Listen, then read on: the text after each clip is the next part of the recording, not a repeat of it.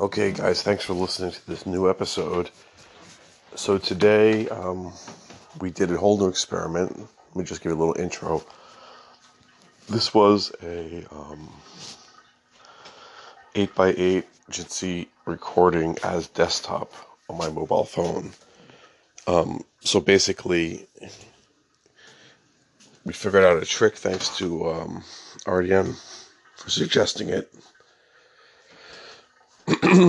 basically, um, the trick was that you would um, switch your browser to desktop mode. So I did that, and I was able to uh, go into YouTube st- Studio and start the stream, get the key, and then go to the 8x8 uh, chat program and uh, plug that in. And then I would uh, stream to that. None, none of this is supported. Yeah, so uh, that all worked, and um, now I wasn't able to actually dial in with the client, so I was recording with the web app, which kept on dropping out. Next time, um, not even the web app, it was just the website. Next time, I'll actually dial in to the number um, after I start the stream. So that's one thing that was um, problematic. We had some dropouts, but uh, this recording stands. For the first time, we had uh, three people on the chat. Um, and I hope to continue to grow this. Um, and we had some good ideas tossed around. So enjoy listening and uh, uh, have a great day. Bye. Okay, now we're live, Agron. Welcome to the Stream of Random mobile phone test. Okay, well, I do. I did have the live uh, icon at the top right all the time. Yes, you had it live, um, but it wasn't. So YouTube has two different modes. Um, it has the live stream active, uh, and then the live stream waiting. So before, it was streaming um, from 8x8 to YouTube, but YouTube was not streaming live out to the world. This is so interesting. Are you involved in the development of this app somehow? Not at all, not at all. But um, I've been trying all different options here for doing um, recording of streams, um, mm-hmm. and uh, this is the one that I found, and I refound the Jitsi, you know, because it's open source. I thought oh, I'd give it a try, and I'm I'm very surprised, pleasantly surprised how well it works. Okay, nice. So can you do so since it's open source? Can you define your own servers there, or you still yes. use a third party service? We can d- run our own servers. Oh, nice. Yes, and that's something I want to do eventually. Okay. Um, I will fully support you if you take that over. So, so my vision is a um, a self-hosted web app that basically you click on it, you start your meeting, and it spins up an EC2 instance or you know an Azure instance or whatever. It spins up a a, a, a, a virtual machine on the cloud, records okay. your meeting, streams it, does all that stuff, and then um, when you hang up, it'll uh, push the um, the recording out to wherever you want to store it long term, and then uh-huh. shut the machine down. And you only pay for the time that you you know hold the meeting. Yeah, that's like the long term vision. Like you just dial a number, basically, and it spins up the server for you. You do your recording and you hang up, and it shuts everything down. That's like that's how simple it should be. That's a great idea. Uh, yeah. But is there another server before that before it's spun up like to receive connection requests from the client? Oh yeah. Like for example I mean, all... say in this conference call there are going to be 12 different people. Yeah. So maybe there is another uh, uh, like a preface surface service that yeah. waits for the first connection right? And then it yeah, absolutely. Once the server is spun up, then the second guy goes straight to the server, right? Yes. Well, I'm thinking um, we can make a bot and we can make a bot that listens on like an open channel. Uh huh. I mean, there's no reason why. Um, we need to look into the technicalities of the whole thing. I'm not sure exactly how this all works, but definitely um, you're going to need something that's going to listen, and that could easily be a web function or a Lambda function. I've been experimenting with Lambda functions, which are basically serverless functions. Mm-hmm. Um, there's a thing called the Firecracker uh, v, uh, VM, or it's basically a virtual machine that runs um, containers, and it has 100 millisecond startup time. Okay, that's, that's the Amazon quick. Firecracker. Mm-hmm. So when you call one of these serverless functions, it will spin up your container on a cluster and run that function, and you get billed for the milliseconds it runs and the memory it uses. Yeah, yeah, I know that. Have you have you ever and used the super cheap, servers yeah. in the past? I use a what? The super servers in the past. What's that? Uh, super server is like uh, xinetd uh, yeah. service. So that service, um, it just waits for all, listen to everything on TCP/IP and serial, and oh sure, whenever whenever you get a request on port 80, it will spin up Apache. For yes. example, yes. If you if you uh, hit uh, let's say a serial port, it will spin up. Uh, what was that? I forgot. Uh, yeah, serial yeah, yeah. for the keyboard and uh, uh, what, what, what did what did we call those? Dumb terminal, dumb terminal yes. services. so that's like a that's like 80 style xinetd um, type uh, network uh, services. Exactly. So yes, when yes. I was reading about this uh, new serverless thing, mm-hmm. I, I, it didn't make sense for in, in initially, but then I said, wait a second, didn't we just have this like thirty years ago? didn't we have this already? Exactly. Yes, we had it. Yeah. but uh, yeah. So the advantage, the advantage that you have, yeah, and, and and the advantage you have now is the containerization which which mm-hmm. allows you to have heterogeneous um, operating systems running. Yes. You know, you, you can be running Fedora in one container. You could be running, uh, you know, Ubuntu in the other container. Yeah, yeah. No, this is awesome. And um, it's getting more secure. I mean, um, some big companies will not allow um, things to run in containers because they're not secure enough. Mm-hmm. Um, because you can jailbreak. You know, there's certain security flaws, but if you're running virtual machines and spinning up a virtual machine with a container, and that's the way to go. Yeah. Um, so you've got they're working on these smaller and smaller virtual machines that just run a container. Yeah. And have faster and faster startup times. And then that's the way you want to go, where it's more secure that way. Yeah. So, yeah, yeah like, I mean, in the end, yeah, in the end, that's where I think it's going to go, where we're going to be creating software um, for people that they're going to spin up. Um, so you want to use this service? Well, hey, you spin up your own service on your own account right? Yeah. And it's it's going to be push button, and how you make money on that is a question. You know, some people pay small fees, a small service fee or whatever to use the software. Uh-huh. You know, on Amazon you can um, publish your AMI, your Amazon machine image, and say, oh, if you want to use this image, you have to pay a certain amount, and it just shows uh-huh. up on someone's Amazon bill. Yeah, nice. No, I like the idea. You're providing a service, and you don't have to disclose anything was running in that machine. That's also true. You can do it that way too. So the question yeah. is, are you providing a service? There's all different types of functions and ways to make money um, in the cloud now. Either you provide an Amazon machine image where they can actually log into it, um, and they will the customer will be able to gain root access. So you're disclosing something, or you um, have a different interface where you spin up the instance, you own the instance, and you get billed, and you bill the customer somehow.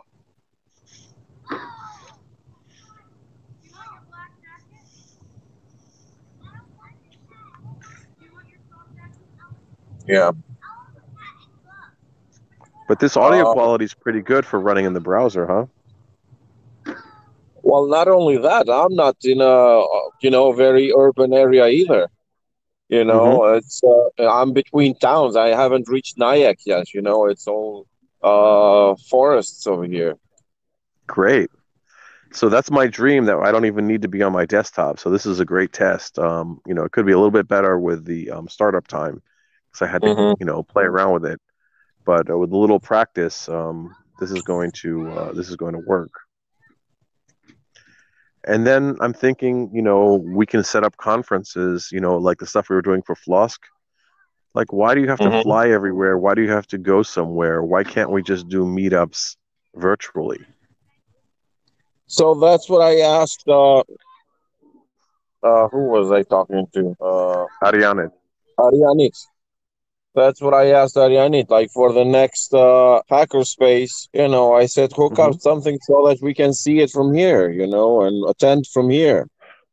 Well, Uh, I think it's even less than the hacker space because you don't want because the people in the hacker space, the audio is so bad you can't hear it. There's always cross chatter outside the room. mm, Um, really, you need to have everyone in the space. You know, even if they're in the hacker space, they should have like headphones and a microphone and be like apart from each other I see. a little bit because otherwise i've been to those hackerspace meetings and you just sit there and no one answers your questions no one talks to you you miss all the conversation That's horrible. you're not actually part So, of it it is the horrible. idea, yeah, I understand. So the idea is that um, uh, I'm going to talk about uh, uh, like a digital independence kind of thing, so that one country doesn't depend on services that are provided by uh, foreign companies or foreign countries. uh-huh And, and I want to, you know, warm up the team a little bit in this topic, and uh, I want to explain the idea of uh, digital independence, and then have some Q and A session at the end. But if it's Yeah. going to be a horrible, horrible thing like that you're describing it, I'd rather not do that. mm-hmm. well you know uh, self-hosted is the first step but i think most people would sell their uh, would trade their passports for an iphone right Yeah, no, no. I mean, like if like if Serbia system- if Serbia said to them if Serbia said to the people like you'll get a new iPhone and a Mac if you just take a Serbian passport and give up your Kosovo passport, you know half the people would do that. Yeah, but I'm talking about the government. For example, um, so like in United States, we have essential services, right? Like you have Yes. power, you have your phone, uh, police Mhm. department, fire department, ambulance. These are essential services, right? And Yes. internet is on the verge. Like it's not an uh, an essential service, but the governments here do everything to make it possible so that at least government agencies do have internet service when the power is down or you know in, in case of some emergency right in kosovo they don't have that Yes. In kosovo like email is hosted god knows where and if you don't have connection to that country you have no email so I if see you what you're have the ministry of defense uh, receiving notification by email then they're screwed you know if the police Yeah, they're still using Hotmail. yeah, so that's that's the kind of thing that I'm going to talk about. You know, to to to to Okay. make some laws for turning internet into an essential service.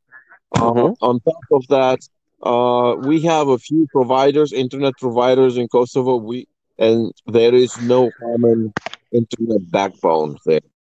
Okay. And Hold hold on a second. Hey, um hold on one second. I'm gonna bring the dog back to the house, okay? Can he can I leave him here for a minute? Okay. I'm just gonna head back to my house. I hope that the uh, stream stays up. okay, Um this is amazing. Uh this is amazing um how technology has advanced though, Agron. yeah.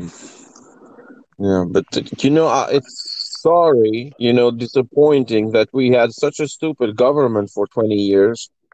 They didn't Yeah. hire right people. They didn't No. didn't even translate. You know, they had uh, if you remember that Ahtisaari Mhm. uh, constitution, they translated that from English to Albanian, and the translation sucks. Was it You Google know? Translate? I don't know. For example, the word policy. You know how Mhm. it's translated in Albanian? It's translated politics. It's Oh, no, translated politics? into politics. Yes. So no one read it. Uh, they're using the same terminology even today when they say, for example, the policy of you know service service providers. They say in Albanian is politika e shërbimeve e shërbyesve, right? So Okay, it's yeah. not it, it's so, so the policy has been translated into politics and not Yeah, into But maybe that's a choice. Maybe that's just a style guide. regulations or regulations or laws or bylaws or not like that Mm-hmm. they translate it into politics so Yeah. you know they never hired the right people to do the right thing they hired you know oh i know a guy that knows english yeah let's get him to translate that oh yeah, Yeah. he's Ha- hashimi's cousin let's get let's get It's Hashimi's amateur hour. I know. Hmm. It's amateur hour. See, the thing is, is you've got such a small country, and um, and you're right. It is. It is a. You probably have good people that are not part of the system that just were not wanted. They would rather take their Mhm, I cousin than some guy who studied in America who's going to try and change things. Not even in America. You have the entire University of Pristina people there. Nobody Yeah. from a you nobody that was a graduate from there got hired. Why? Because they weren't from Podiev. They weren't from I don't know from some Mhm. other village. That's the reason they Yeah. weren't hired. You see everybody in hackerspace there. You know we have an amazing workforce. We have intelligent people there. You know Yeah. they can take over everything and do it. They don't have to go to Estonia and get that uh, uh, customs program. You know, Well, listen, Agron, I don't, I don't want to, I don't, I don't want to say anything bad about Kosovo because I really support you guys, but I really think that you have to look at like Eastern Germany and even Western Germany, where it actually takes two generations before you get rid of, you know, the previous regime. Mhm. And if you look at Albania, you know, Albania never had a revolution. They never really got rid of the, you know, aparatnik or whatever you want to call it, the Yeah. um, Stipika. And you still have those forces in Kosovo, I bet, leftovers from Mhm. Yugoslavian. And, um, you know, they never really had the revolution. Hold on, let me just get this dog off the leash here. Okay. Hold on. You never really had the uh hey. I'm over we're over at Ryan's house. I'm I'm recording a live stream. Ryan's house? Yeah, we're playing. Oh, is this gonna You go never- into um, uh podcast? It's already live. It's already live recording on YouTube and yeah, we're gonna put it on the podcast afterwards. Yeah. Is that okay? sure. Listen, I mean, I don't care. This is not the highest production quality. People are like, "Oh, how can you have conversations with people and be walking around and breathing heavy and, you know, and talking to your wife and all that stuff?" But um, you know, we only have a couple of hours a day, free time. You're a busy guy. I'm a busy guy. Um, there's enough professionally produced podcasts out there. You know how many podcasts are on like app iTunes? It's just insane how many podcasts Oh. there are. Well, I I don't can't know even about get that, but you're right. We cannot dedicate spe- special time to do this, as you're saying, this, this kind of podcast. No, no, Yeah, we're busy. we're busy guys, and if uh, if someone's going to benefit from a conversation, that's great. Um, I think it's kind of nice that we can record it and share it with people, and eventually, um, we'll get some more people to join. You're actually my third or fourth guest. So, Okay. um, Yeah. So I hope we'll continue, and if anyone else is interested in, uh, you know, I'm working out the technology, and once this technology is set up uh, properly, I think more people are going to use it. Uh, we got to pave the road. Yeah, and see, this is a this is an excellent example of what I'm going to talk about. You know, taking an mm-hmm. open source technology and uh, um, making it work for your mm-hmm. own benefit and interest. You know, yep. and, and you know there are people who can make it work. Mm-hmm. You know, we don't Absolutely. have to go to uh, Microsoft and pay you know thousands of dollars for 100 different desktops running Office 350 or yeah. what was it well, I have a I have a lot of experience now dealing with uh, mediocrity. Let's put it that way. Mm-hmm. And uh, you know, people they just want something that's going to work. You know, they say no one got fired for choosing IBM, right? Yeah. No one got well, fired for choosing um, for choosing uh, AWS. But hey. there's definitely uh, people get fired for choosing open source and having it bomb on them. Well, no, investigations you know? must be done. You know, evaluations must be done you have to compare if that technology, whatever at whatever mm-hmm. level it is, it is going to work for you. You know, because yeah. some of the open source projects are you know started with good intention, but then they have been dropped. You know, because people don't have time to work on them, or and so then that's the question of what's your core technology. Yeah.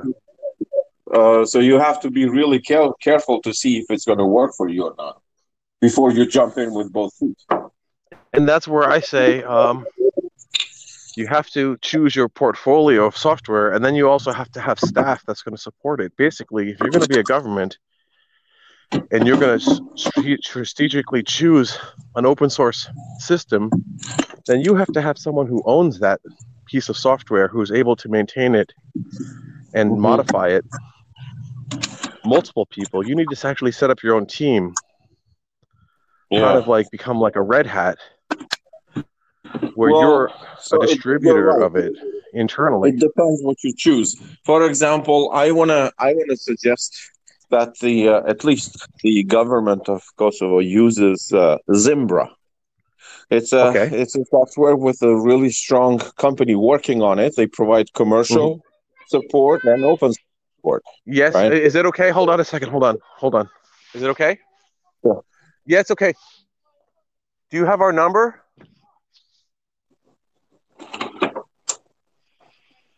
Well, yeah, you're, you're, yes. Okay.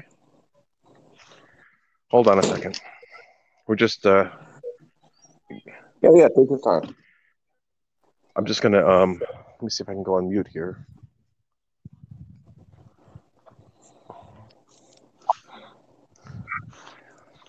I'll just write it down.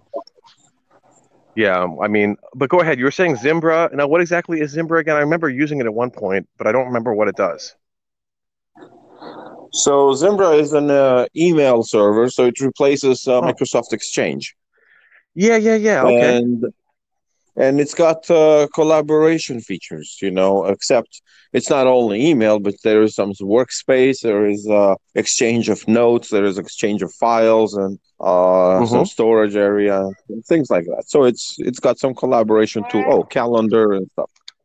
So uh, That's great, and it's and it works. As I said, there is a company backing it up. They they have you know staff supporting and making newer version uh, versions every day, and they also have uh, open source version of it. So if you want to take it down, uh, install it, and manage your stuff, they have uh, forums. So uh, what I liked about their forums is that their own developers uh, give answers in the forums. If there is something that you're stuck, mm-hmm. either commercial version or open source version, they're there and they answer questions. You know. And uh, no, so but, but, one but thing. all I'm saying, yeah. So that is one thing that I can suggest. You know, to uh, uh, because So, as this new prime minister, he said that uh, uh, the budget for them is going to be smaller. And what yeah. he actually did, the previous prime minister, he increased the salaries for the ministers. And this new guy, he brought them down. Everybody got mad, but you know, he said we don't have the budget, you know, to uh, to have such mm-hmm. such high salaries, you know. And no, uh, so what what's a high salary? I mean, what are we talking about? so I, I don't know what it came down to, but the previous guy he increased them to I think like three thousand euros a month. Yeah. So that's uh, three times ten. You know, is that thirty thousand a year? Forty. Yeah, so it's about 36 36,000 a year. So in New Jersey, the um, the in euros, so I, I don't I, know I understand. How, how far euro is from dollar. But in New Jersey, the poverty line is at forty thousand dollars.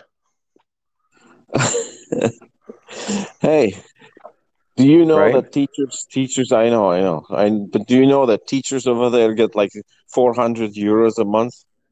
Mm-hmm. And maybe hospital staff gets a the hospital nurses are getting 150 uh, euros a month or something like that.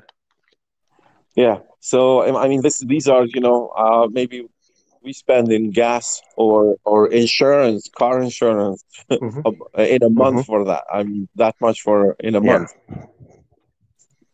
So now, my wife was telling me that she knows people that weren't able to afford dental over there, and they had really bad teeth. And I said, mm-hmm. Well, don't you have free health care? And she said, Yeah, it's free, but it's not the stuff that you want. You know, mm-hmm. you don't get what you need. You don't get those nice, whatever, composite teeth. Yeah. Or whatever it is. So, yeah, you definitely cannot get teeth or dental care with uh, with the salary that you get there, right? You got to have your own business, and uh, otherwise, you know, there are a lot of people from that go from here, from United States, and go back to Kosovo. They get their mm-hmm. teeth done, and they come back with brand new teeth. You know, mm-hmm. because for, for well, I had here, that I had that done. Know, I had that done, and they and they they almost ruined my tooth because they didn't use any X-ray, and they damaged the nerve. I had to get a root canal. Mm. Right, the guy's yeah. just like my leg is like kicking because he's hitting a nerve. Oh man. You know? Yeah. Well, he's just drilling away there.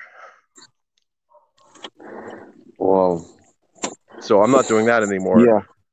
I'm not going to save on my dental. I'm going to yeah, and you go here in New Jersey, and it's like they give you an X-ray every ten minutes. So like, you know, they're checking what they're doing oh, over here, I had me and my wife had to fight with dentists, you know, just because of that. Because you know, we had it done, we had the X-rays done, let's say a month ago. When we come to them with uh, with uh, you know a month old X-rays, they say, "Oh, we got to take new X-rays." Hey, I don't yeah. want any more radiation. You know, I had you yeah. know 6 mm-hmm. uh, X-rays taken last time. I don't want more X uh, radiation. That's enough. You know, yeah. use that one. That's what you have. But they yeah. insist. They say, "Oh, first thing you got to do, take X-ray of the entire mouth." No, man. well, uh, the first thing you got to do is you get your blood pressure checked. and then they're like, "You have high blood pressure, so you have to go to my cousin. He's a doctor, and he'll sort you out with some some statins or whatever, some beta blockers." oh yeah. Right. Yeah. I mean, it's That's crazy funny. over here. That's funny. Yeah. But so, I'm but, just saying uh, that people want to have people want to have um, free health care um, over here. Why don't they go to uh, Albania or Kosovo and get free health care? They right? don't know what free health care is.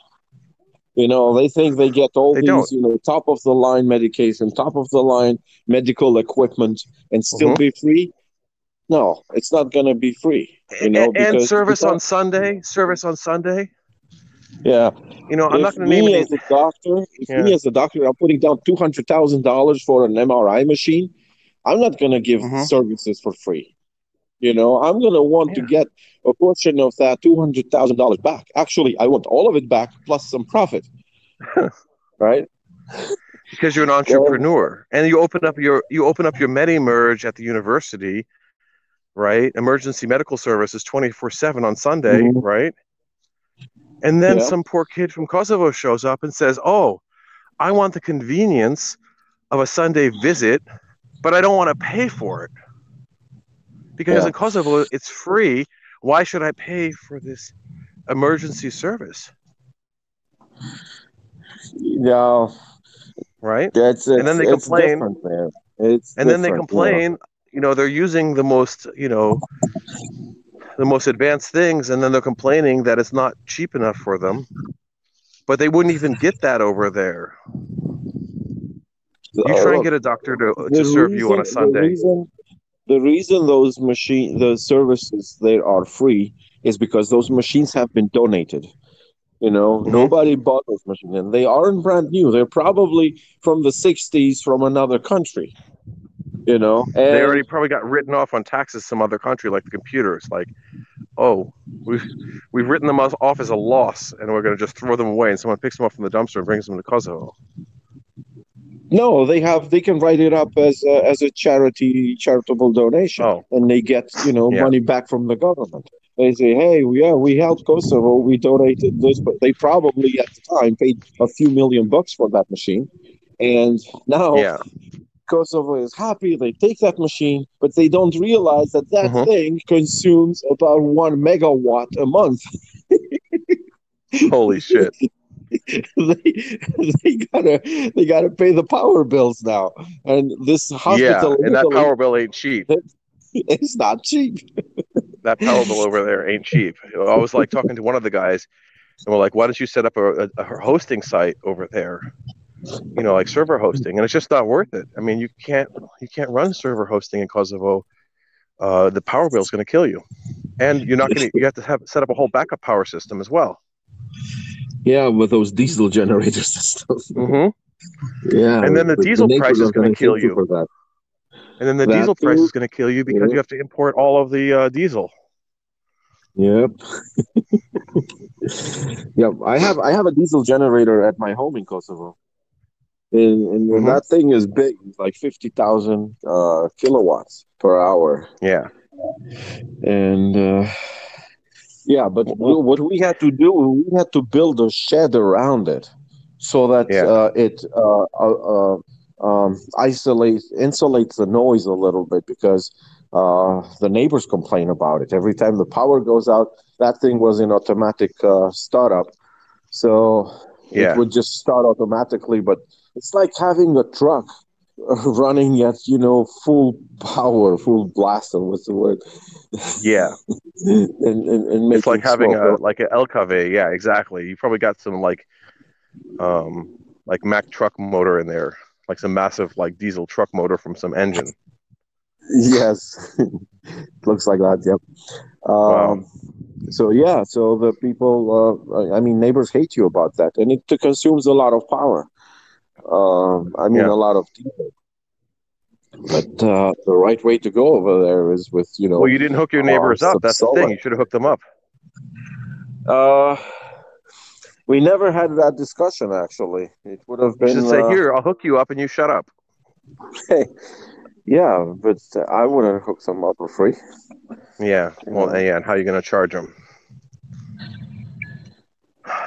That's that's another thing. We had uh, so we we uh, our entire uh, entire house had uh, uh, one meter for so we had uh, four shops in the on the ground floor and three floors above.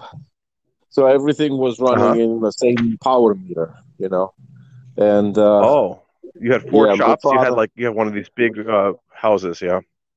Yeah. So my father was uh, just negotiating in Albanian. We say kutrum for Mhm. just an average number that you agree on to pay for electricity. You know, for even either because we were providing heat, so they didn't have to use electricity for heat or Mhm. AC, right? So just for lights and regular stuff. So they had to they he kind of included the electricity bills in their rent. Yeah. So, uh, yeah, but you can't for- meter them. It's it's difficult. So we didn't. We didn't. We said, you know, you pay this much rent and everything is included. The heat and the electricity and everything is Mhm. included. Water. Uh, but with neighbors, yeah, we would have to have a special meter just for them, and something that uh, the uh, power company shouldn't be actually involved. We would. We should have had a a, a private meter. You know, something so that wow, that puts us in a power provider kind of state. You still there? Hello, can you hear me? Yeah, I can, I can hear you now. Mike? Oh, okay. There was a I just moved to a different location. I'm going in the I'm going into the house. Let me um let me try and find a, a different location here. Hold on. I'll get next to the router. How about now? Okay. Yeah, you're good. It's clear. Okay. So, but uh, the reason that uh, I'm thinking for this uh, open source and having the government move to open source solutions is that they don't have money. You know, Yeah. and Absolutely. and we do have workforce over there so it's basically translating from uh, using a solution with services from out, from another country or Yeah. have your own solution but then you pay your own workforce you know Exactly. because, uh, and and i really like that the second option because you know the employment rate is high there it's very high You know, Unemployment, you yeah. Yeah you can get those people working and you know involved in open source and linux and things like that so I I I agree think- with you completely, but you then have to you have to take. Oh, hold on, who's calling? Oh, oh Harry Reid's calling. okay He, he should just dial in to our group. Hold on, let me just te- I'll message him.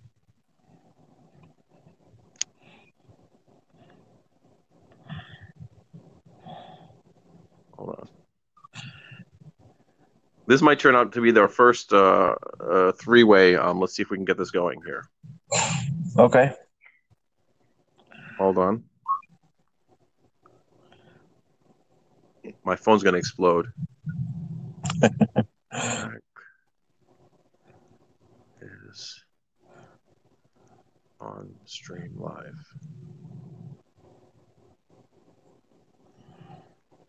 Join in.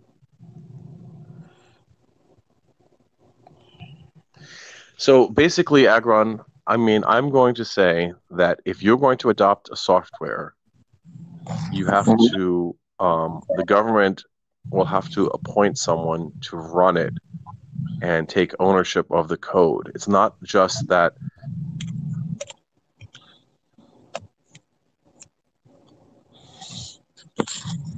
Are you still there i lost you at take ownership of the code in here. ah okay Is it good now? yeah and i lost you when you said take ownership of the code So basically, you need to have some kind of. In the end, if they're going to outsource it to some third-party co- company in Kosovo to run it, they're going to mm-hmm. that third-party company is going to pull a Microsoft on them and start crazy stuff to make money, right? They're going to be like, oh, well, this and this and this and that and that and that, and they won't give them. You know, if, if the government is not taking ownership of the code, if they're not taking ownership of the solution, then they're going to be put into a bad situation again, and it might even be worse, where some small company is holding them hostage, right? yeah Um, but i also want to fight for another thing. I want to i want the government to app- appoint FLOSSK as their uh, architecture designer. I, I And- understand that. and FLOSSK writes down the specifications. They say you need to use this software, this version, mm-hmm. this operating system, this type on, on top of this type of infrastructure. You know, all the specifications would be written down, and the government would say, "Hey, hire some other, some company that does this to the dot." You know, okay. so then I would say then I have to say skeptically. Now I'm going to play the devil's advocate here. Okay. Okay. Show me that FLOSSK is even doing this for themselves. Are they even well, running FLOSSK, any of their own infrastructure? Right. Yeah. So FLOSSK, uh, I mean, FLOSSK has the experience, has the knowledge, and has done. You know, a few of our people have done things like that, and. Uh, uh, and they can guarantee that this is a, a, a cheap and working solution for government with low maintenance no. Uh, but I let me say, I want to see them actually. Um, you know, I've had a constant fight with FLOSSK where I've said, okay, you know, uh, are Mike, you using? Can I can I put you on hold for a second? I got a take yeah. this call. Mm-hmm. Yeah.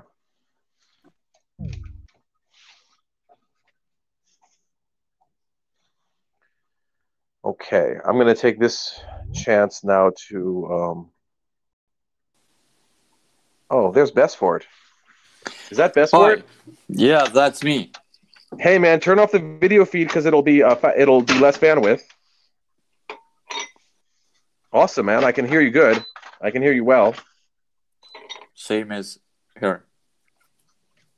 How you doing, Best Besfort? Uh, good. Can be Welcome to our first multi-country live stream here. Okay, who is uh, the third guy? Well, we have Agron um, from New Jersey, and uh, he... Harid uh, might be joining soon from California. Mm. Cool. And we have you. So you're the first person uh, to join from another country.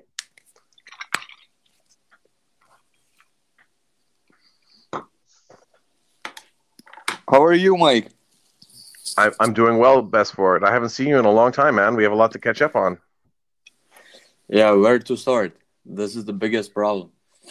Well, I have to warn you, we are on a live stream. This is being recorded. Um, it's going to YouTube live. Really? Yeah. Why? Sorry? Why? Because we are experimenting with a new generation of podcasting and conferencing where we are going to uh, record our sessions and uh, create a digital archive. And I hope to um, get more people on and we can have regular uh, meetings and create a kind of digital community. Okay. I, I, I want to create a recording, you know, archive so we people can go back and listen to it um, I want to create the tools. I'm using open source tools mostly uh, for um, for handling this. Um, this whole session is being done right off my phone, so I'm not even using uh, my laptop or anything. Okay. And um, I hope to uh, create a new um, a new type of uh, in the end we're going to have uh, i hope some kind of thing like a floss conference um, but online and have it maybe worldwide you know get people from all over um, to join. Cool. So we have to be careful what we say now um, on this stream. That's all. It's just a it's public basically when you use open source, why you publish in YouTube? Well, because you that's the only way I have to publish it right now. It's okay. the only way I have to record it right now.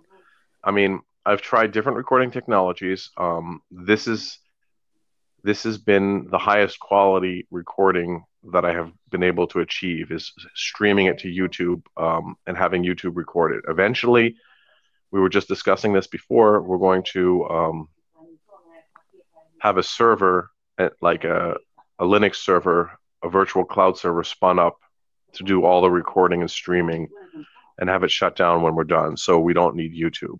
But for now, um, we're going to use the YouTube stream for now. Okay. um, you know, uh, this is all experimental. Every single episode, we were trying a different technology. So this is today's uh, trial.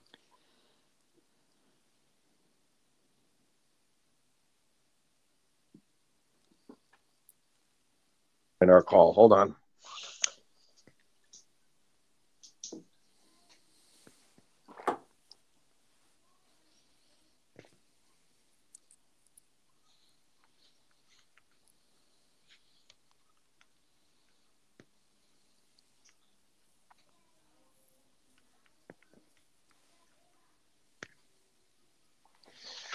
So we were just discussing with Agron um, what it would take to provide, let's say, um, the Zimbra email server for um, government agencies um, in Kosovo to make Kosovo like um, self-sufficient and not reliant on um, external companies. Um, I don't know if you know the structure how is in Kosovo from the government side. Uh, I don't. After, I don't know. Okay, so uh, in Kosovo they have this data center, and by law they are obliged to to to use the the data center servers and everything else. Okay, so we have another person here. Can you hear me? Hello? Hello? I cannot hear you. Hello? Can you hear me now? How about now? I was muted. Hello? Oh, How about you hear me? Okay, I see Agron. Agron, turn off your camera. Turn off. Okay. Where's It's camera? lower I- bandwidth. Harried. Okay. Yeah. Okay, I hear you, Harried. Sweet. How are you guys doing? Your your audio quality is garbage. It might be. It might garbage. Use the dial up. Use the use the dial up number, Harry. Don't don't use the web app. All right, sweet. I'll go with that. Uh, Yeah, dial in. Don't use the web app. cool, cool. Where is Okay, Carol so- ED calling from? Hmm? Gent is at the um. The, uh, sh- sh- here, send her a text. Hold it. Gent, uh, Harry is in California. Uh, Agron and me are in New Jersey. And Besfort, I I haven't heard anything from Besfort in a bit. Besfort, you still there? Yeah, I'm here. And Besfort's in Kosovo. So this is our biggest uh, live stream ever. This is a, this is going to be epic. Mike, I'm from Prizren, not Kosovo. Oh, sorry. best is from the center of the universe in the flat Earth. He's the center of the flat Earth.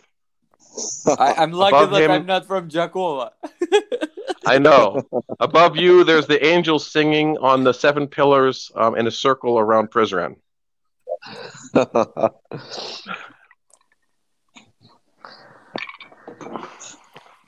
Okay, so back to the question what Mike raised up.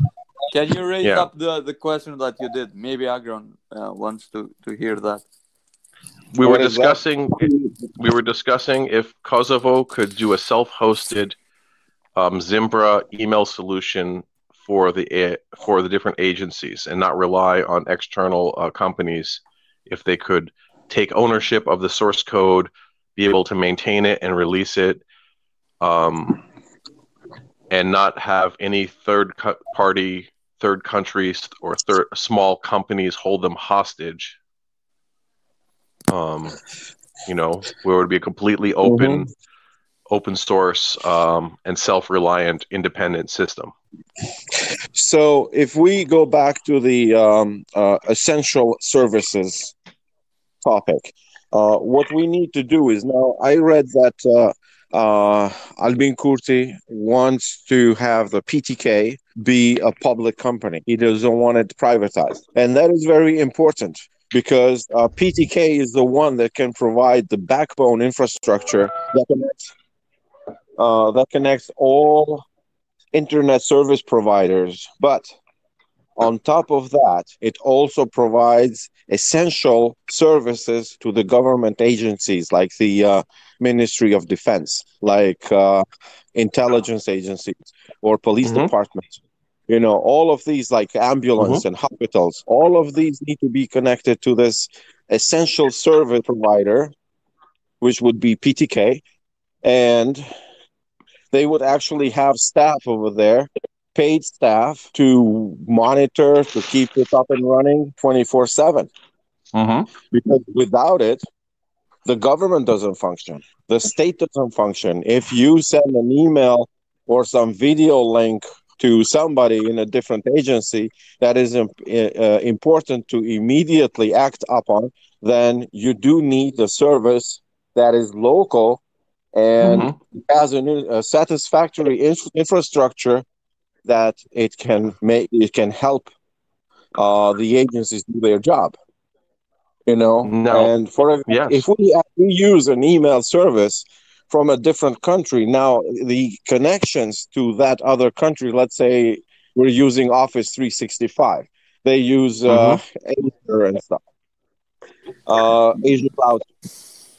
So whatever connection, I don't know. I think I don't know that we have too many connections to the uh, outside of Kosovo. I think we only have Yeah. uh, two. And Microsoft you know, is hosted in Serbia. If anything, it'll be running out of Serbia. well, May so I say Azure, something? said- sure. Uh, I, I think I, I know most most the information from your sides uh, because I work directly with Kosovo government time by time, and I see now Mhm. that you are saying uh, PTK that should host and everything else.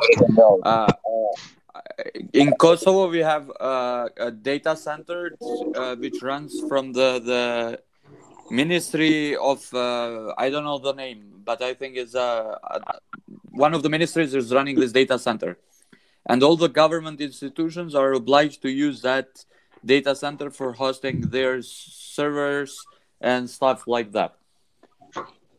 Uh, the, the the main issue I think is that during that period of time when they built the data center, no one was uh, from FLOSSK community attacking them that they can use some of open source and free software tools for their needs.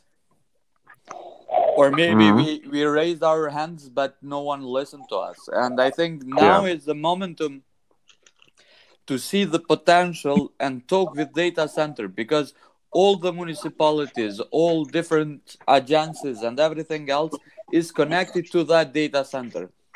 For example, Arianit Dobroshi is working with uh, this aviation, how it's called, agency, Yeah. and they they are hosting the, the web page and everything else in that data center.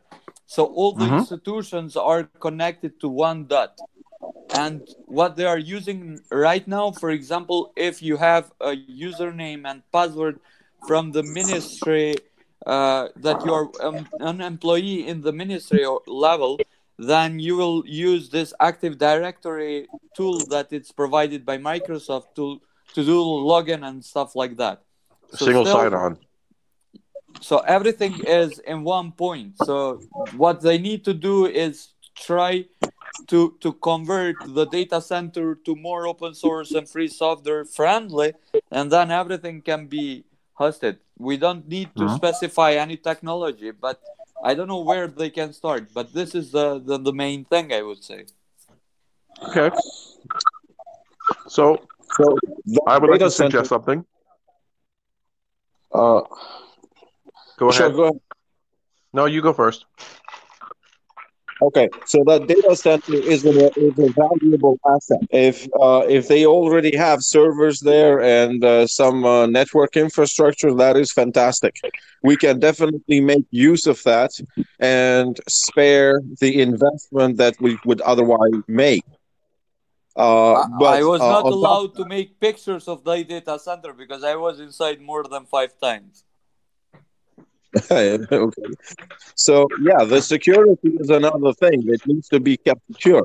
Uh, but the other thing is that uh, I think all that data center there is connected uh, through Kujtesa's uh, internet connection, and a lot of uh, a lot of services are actually provided by Kujtesa.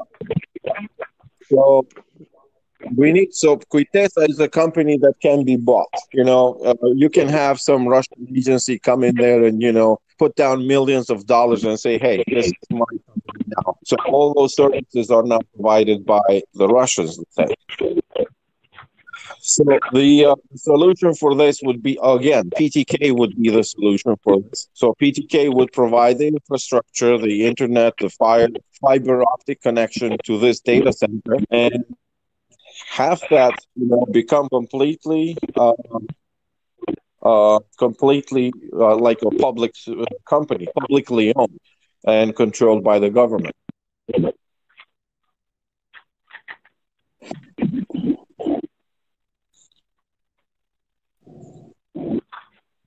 Okay. So the thing is that there's a couple of different issues here. I mean, obviously, this is way over my head. So, I mean, I'm not experienced with this, um, with government. Uh, I'm not experienced with government um, data centers. I can't speak from experience like uh, Besfort or Arianit. But let's just say that one thing I've seen in large companies is that having your own private cloud is very useful to move to like a digital or open source transformation. Like having the ability to um, spin up easily spin up virtual machines, easily um, deploy containers, something like a Kubernetes clusters, where um, you know where it's easier to deploy things to, that will uh, lend, that will help uh, uh, speed up the adoption of new things. I, I, think maybe some agencies might already want to adopt new things. Maybe they have people who want to adopt them internally, but they don't have the ability to be flexible. Say again.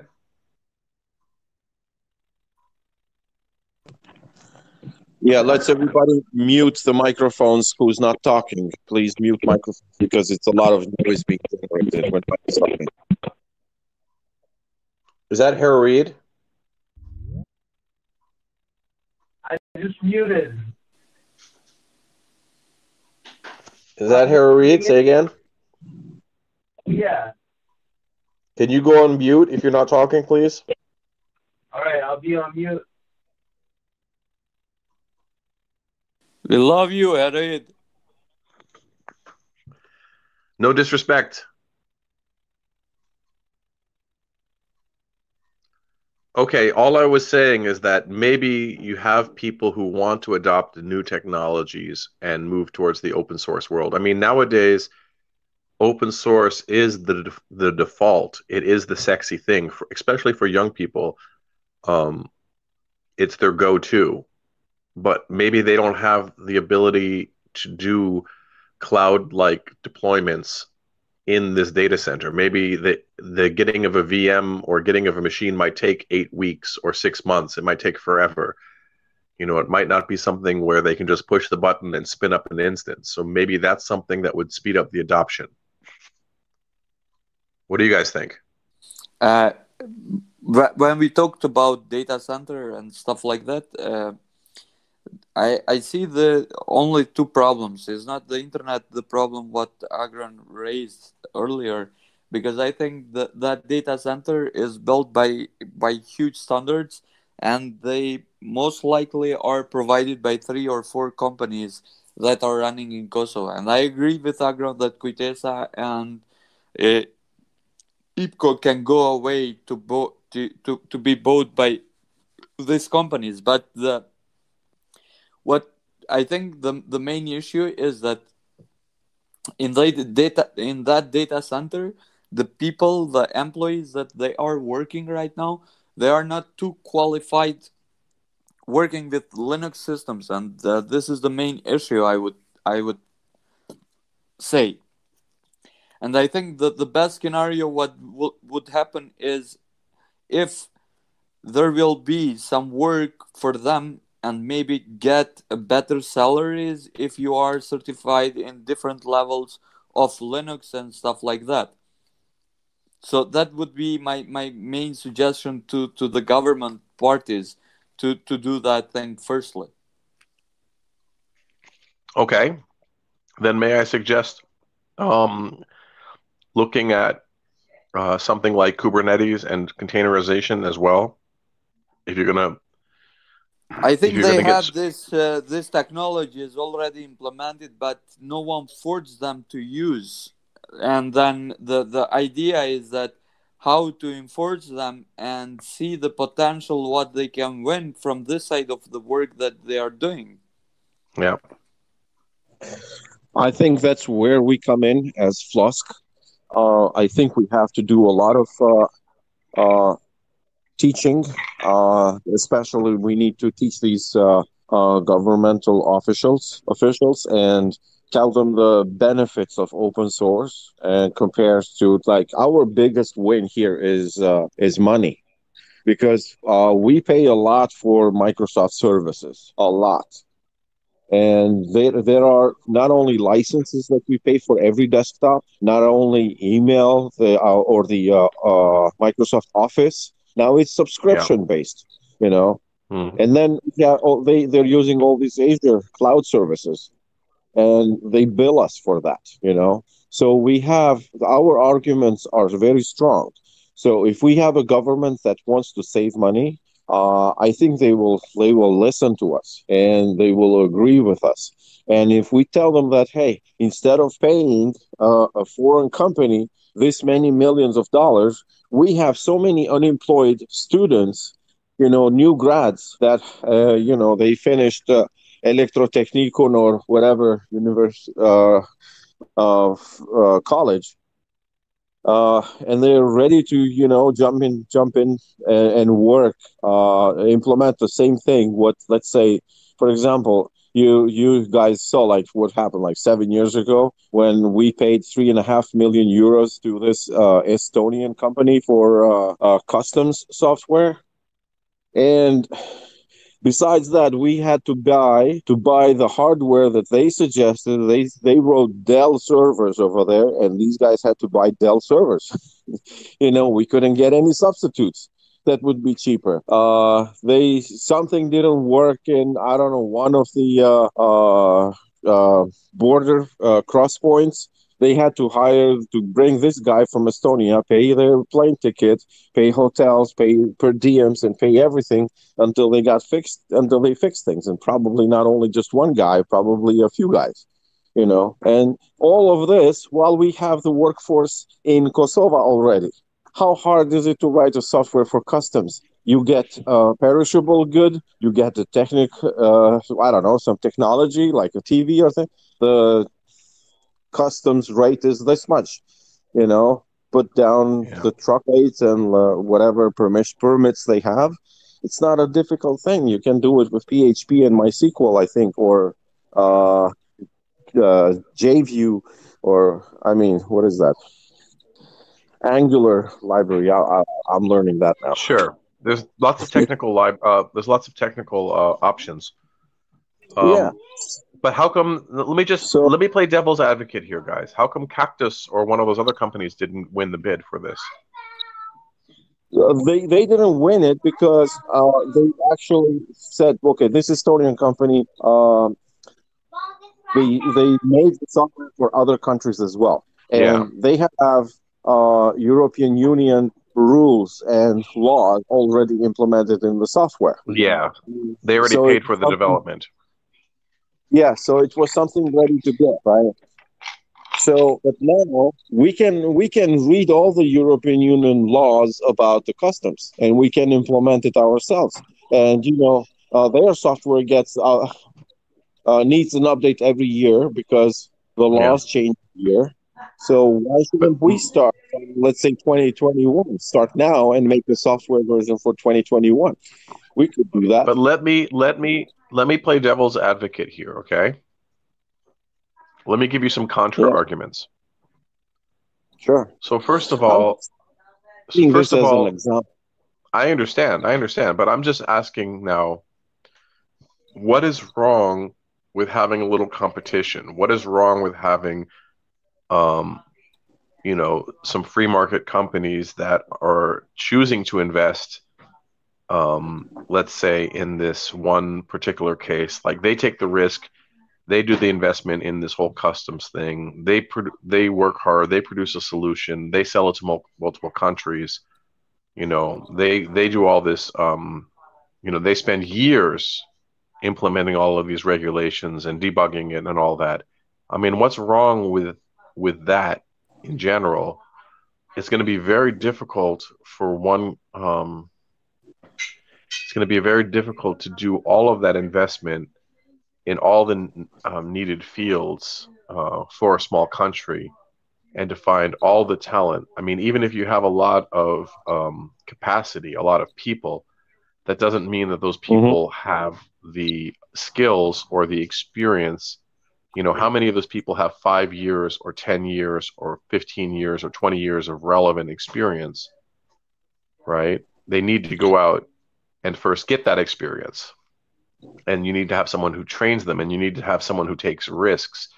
And I personally feel that that a privatized uh, free market economy would better absorb um, these people and give them something to do and properly risk it because you know new people they're also risky um, they could be duds they could be bad they might need to grow they might need time to grow into their roles you know. And that might be best in a small startup environment or a smaller company you know or you know what i'm saying it's not like everyone is just Yeah. So born is to be a perfect developer and has all this experience this what you're saying is actually a, an issue that uh, you know many many of the countries have already faced, and they have implemented laws and they have solutions for it. It's basically just like uh, you know.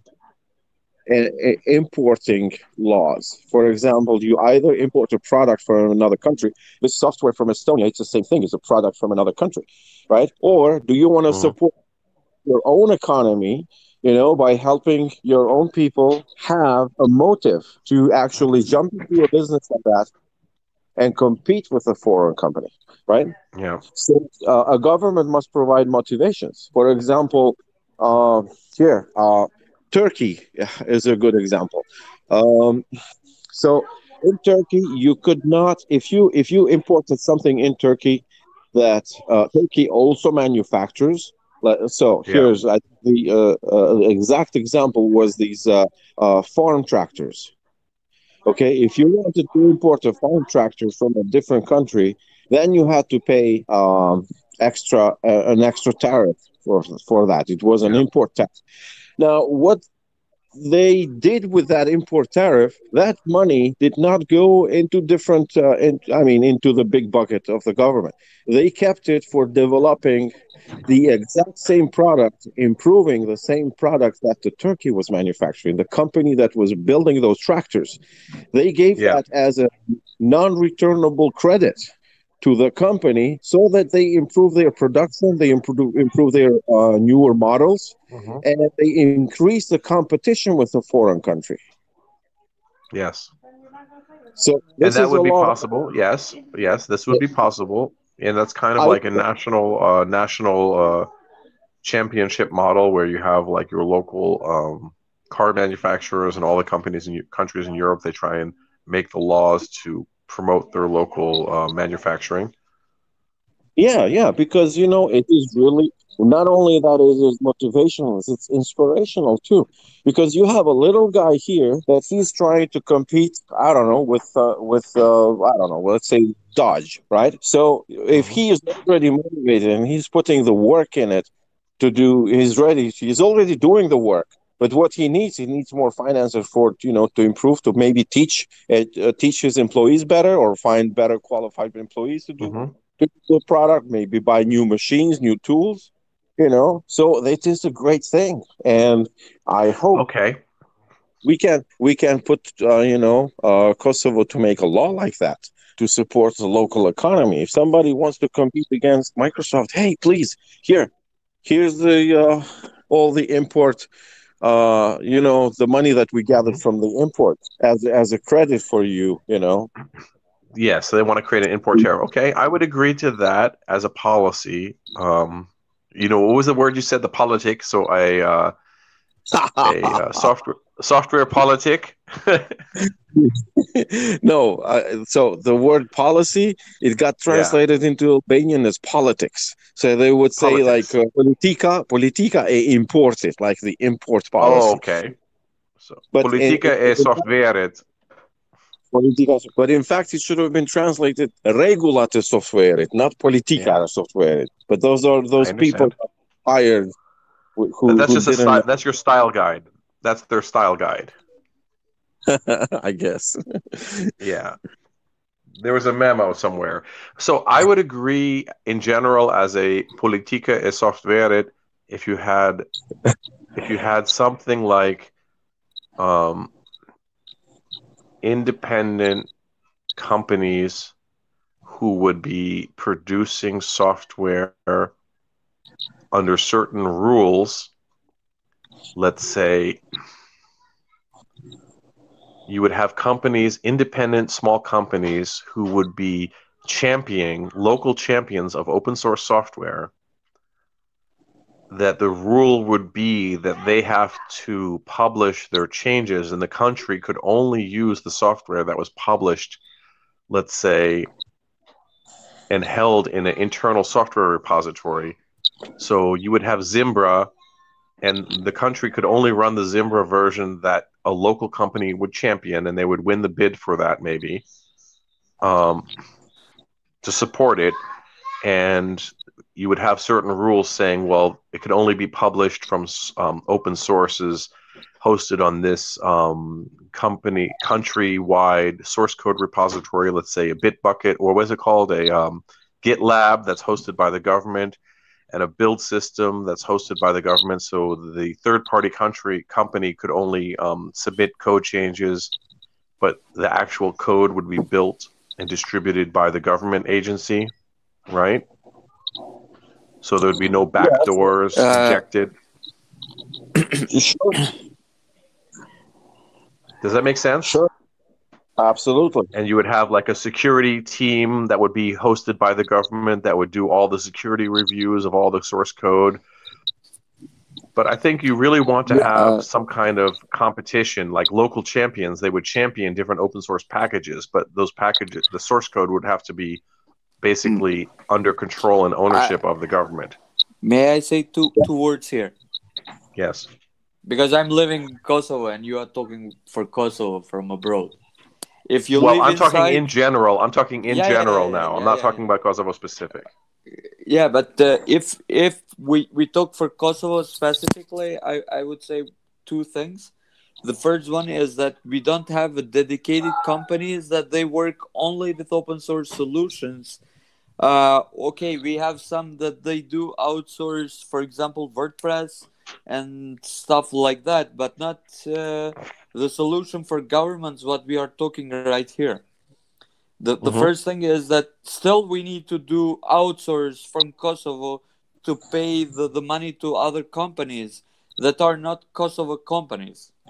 Yeah. You know? Mhm. If if we want to implement with you Zimbra or something what what you're saying, it's again Kosovo, uh, other companies.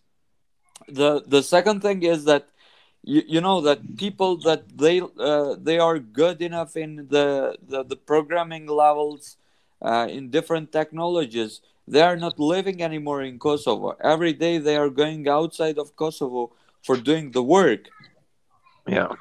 and Absolutely, this it's is, called uh, the brain drain. It's the brain drain. Everyone wants to leave, and whoever is gets enough skills, they leave, and you're left with people with less skill. yeah so so this is the the And the first people who- problem And the people who have the skills, they don't want to work for the government because the government doesn't pay enough. Yeah, yeah, yeah. We we had this guy that I don't want to mention the, the names here because it's live. No names, no names. Uh, but we, we have a, a friend of us, a FLOSSK friend, that he implemented GitLab, I, I, I think, or GitHub, I'm not sure, and the level of uh, the government in this data center that I mentioned before. Uh, but Yeah. now he's living in Germany. He's not anymore in Kosovo. Yeah, And, and, no one's maintaining it. no, no, no one is maintaining it, and no one is dealing with it. So what is Exactly. This is what I'm talking This about. This is the problem. this is and I, I mentioned that in my beginning that if you're going to implement open source you need to have a dedicated agency that is going to take ownership of that software and and run it well i mentioned that in the beginning and now i'm saying that it should be a third party com- company. Okay. So And- let's say it let's say it could be a third party company but really it has to be owned by the um, really you're going to need an internal staff that maintains the um, maintains the uh, software maybe improvements are done by a, an external company but you're going to have to have an internal company that runs it and operates it and, and keeps it secure and keeps it um, up. Yeah so you need to have both. I mean it doesn't make sense to have all of the full-time developers um, On all site. hired by the government.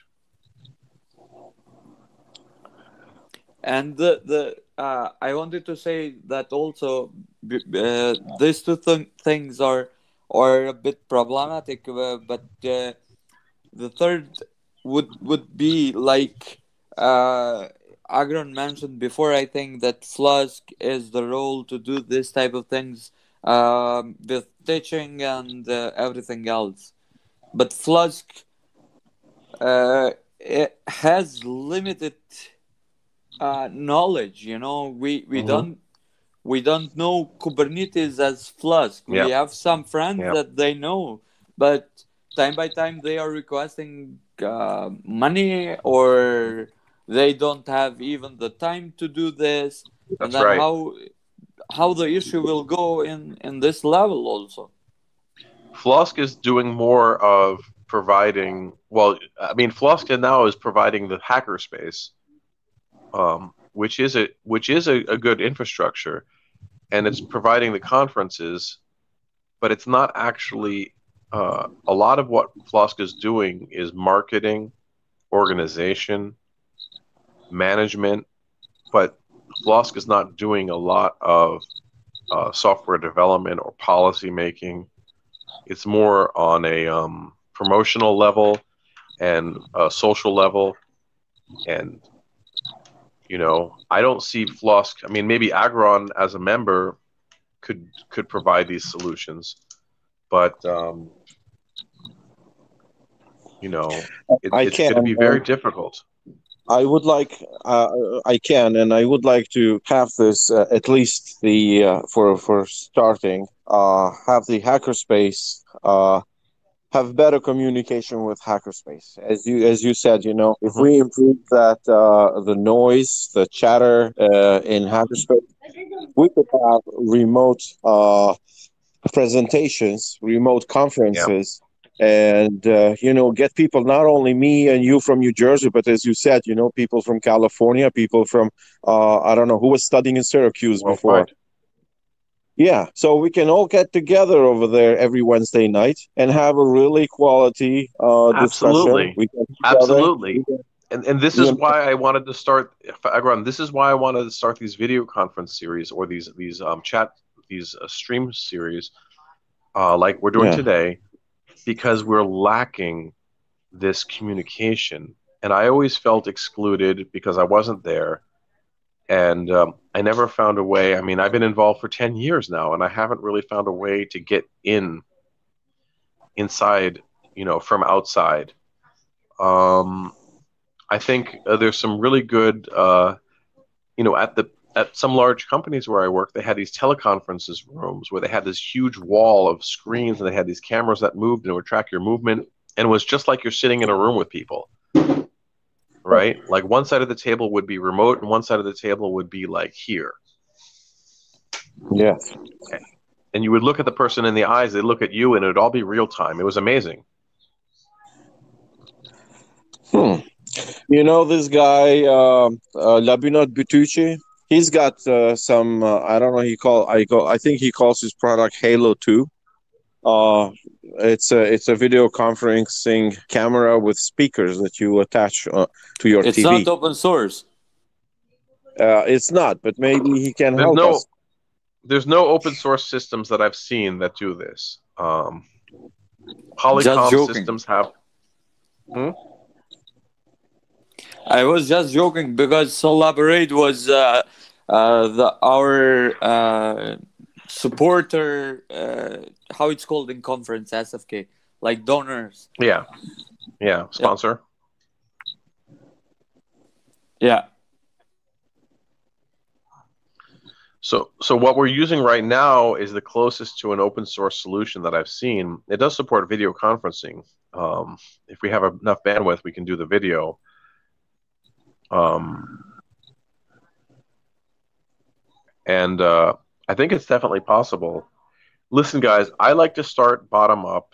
I like to start small, get experience, evolve, mutate. You know, let's continue this conversation let's let's invite more people let's try again next week or whenever you have time let's invite Arianit i haven't had i haven't been able to get Arianit interested in joining or he maybe he doesn't have time He but let's see if we can get more busy. he's a busy dude he's, He's like doing all right types now. of stuff Uh, but uh, listen, but Mike, let's see if we can uh, get some other people from FLOSSK to join Yeah, yeah, yeah. Th- this is what I wanted to say to you as well. Uh, we we have a, a scheduled uh, call uh, together with Mhm. Agron next Wednesday okay Yeah. and uh, six o'clock. I think Kosovo time, if I'm not wrong, or five maybe. Uh, I think five it's or six. five thirty. No, no, it's not six. It's not six. Okay, can be five, five thirty. Uh, because we have uh, we we meet the Fluskies. We meet every Wednesday. Wednesdays at the Hackerspace uh, during the night at six o'clock Kosovo time. So we we I, I think we shared also in Plus channel the um how it's called the link uh with the the Zoom or something like this zoom yeah or Jitsi Jitsi I think. jitsi i'm using Yeah, so- jitsi right now we're using jitsi right now Okay, cool. So I think we have a, a Jitsi call that we will do with Agron next Wednesday. So if you want to join, you are more than welcome. And I think there will be uh, plenty of people together with us. With us. so I work I work normal time, and um, I'm working until uh, like eight eight p.m. or nine p.m. Um, Central European time. Like I don't have time at at, at, at six p.m. Um, that's like I'm on GMT minus five. I'm on GMT minus five, so six p.m. Uh, is like one be like p.m.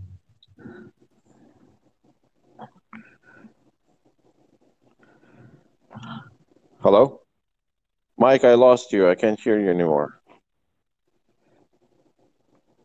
Same here. How about now? Mike. Okay, you're How about back. now?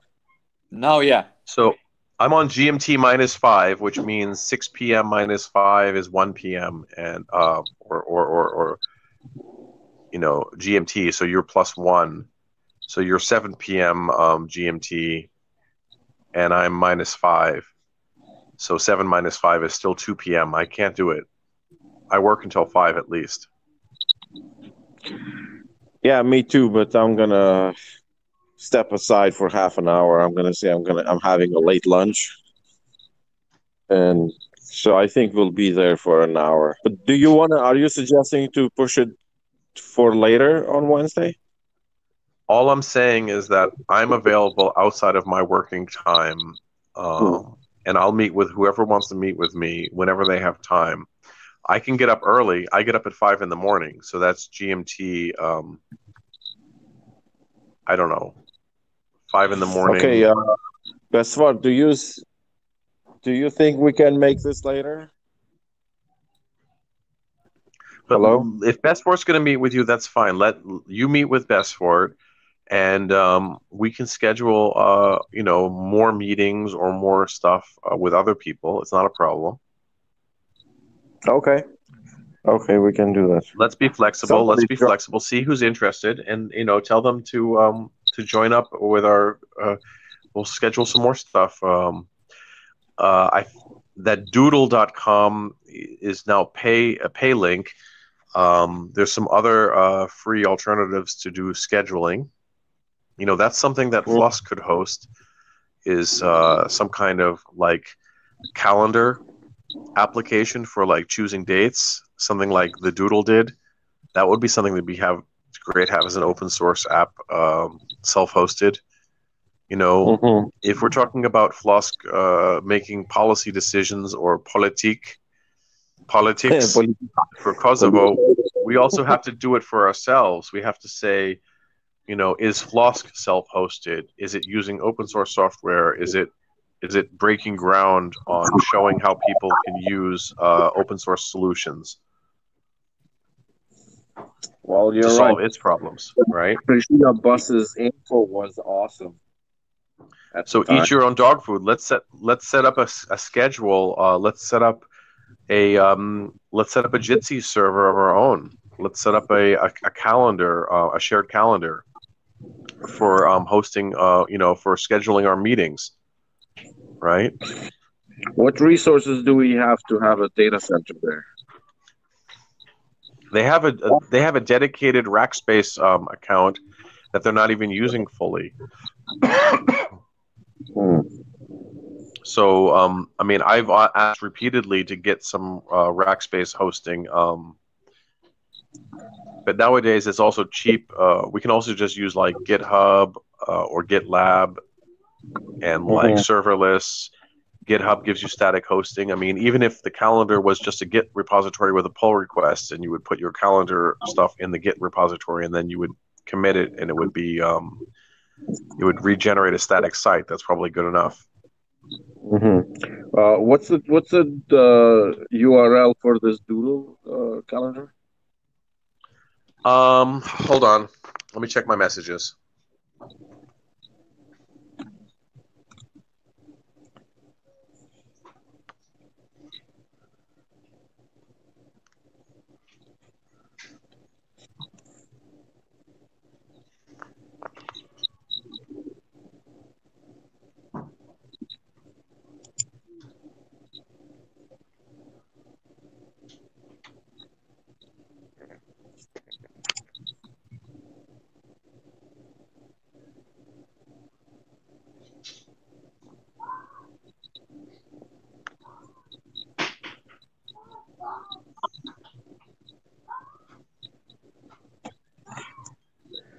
Whose uh, name is it? U.S. in in in our conference call.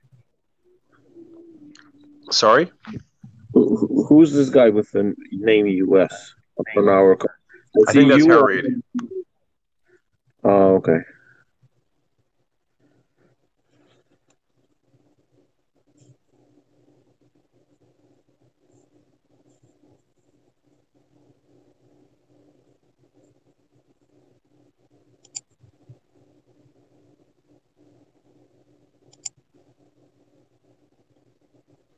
Can you hear me?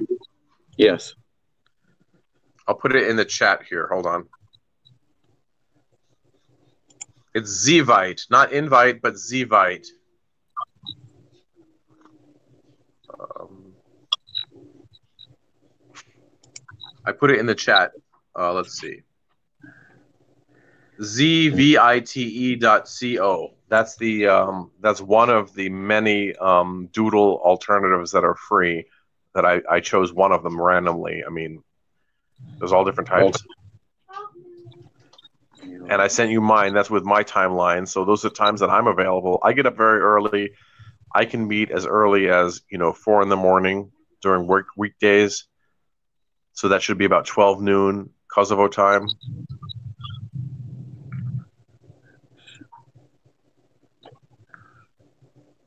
Or after work, which should be late at night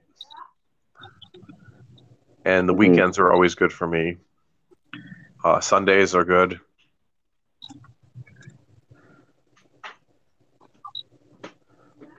Powered by Zeevite.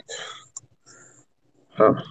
Oh man, this is like making an appointment with a doctor. Say like again. You have, you have, appointment slots every 30 minutes. It's like a scheduling software for doctors. Yeah, I just Nice.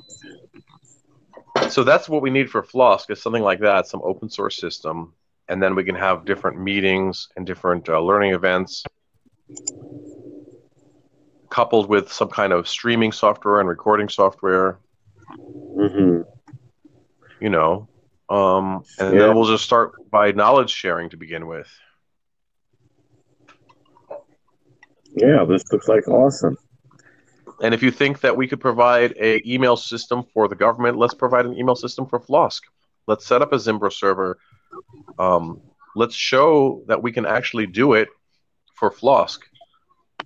You know, eat your own dog food before we provide we, before we suggest it for some you know for some agency. Let's do it internally and show that we can do it, and we can build up skills what? uh, for FLOSSK.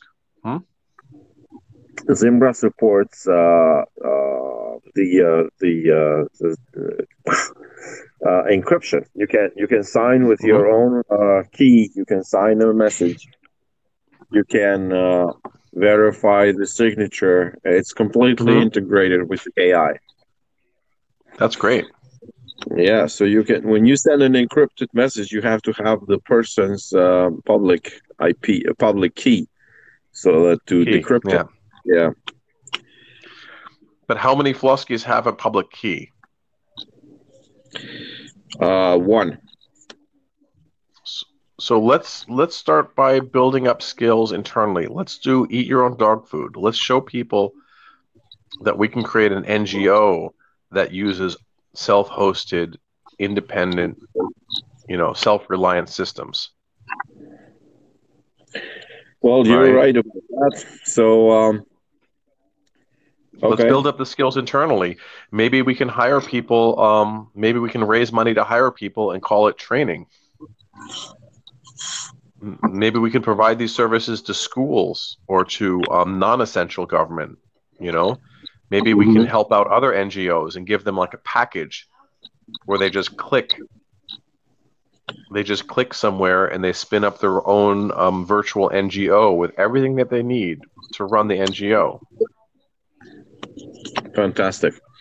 So, Right. um, hey, is there a hosting company in Kosovo? There's Kujtesa. I, you know, one of the guys I worked with, Zetchairi, Armand Zetchairi, he had his own hosting company. Oh, I know him. Yeah, I know him. Yeah. give him a call. He's got hosting.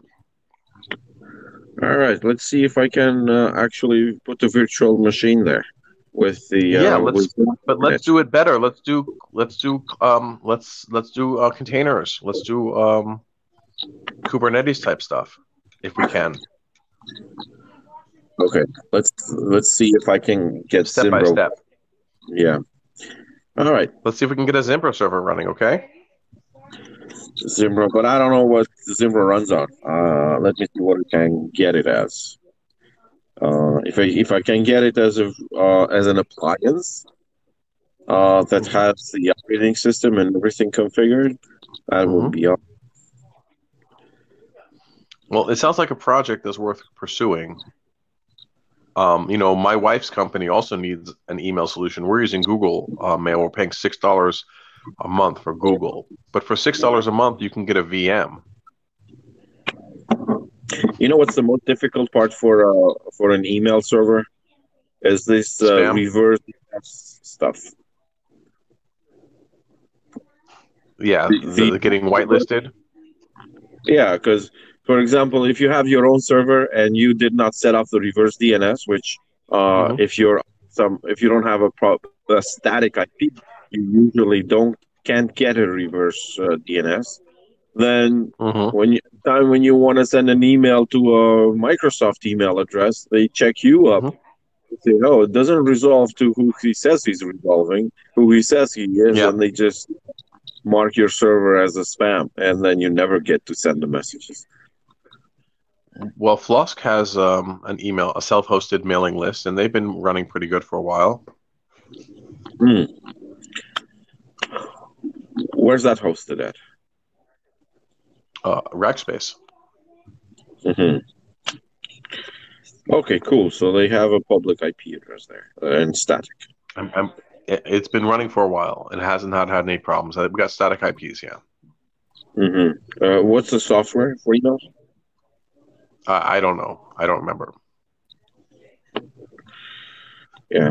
Okay. But let's talk about those things. Let's talk about Mattermost, um, this like open source Slack program. I mean, people don't use email anymore. They use the young people don't use email. They say email is only for password resets.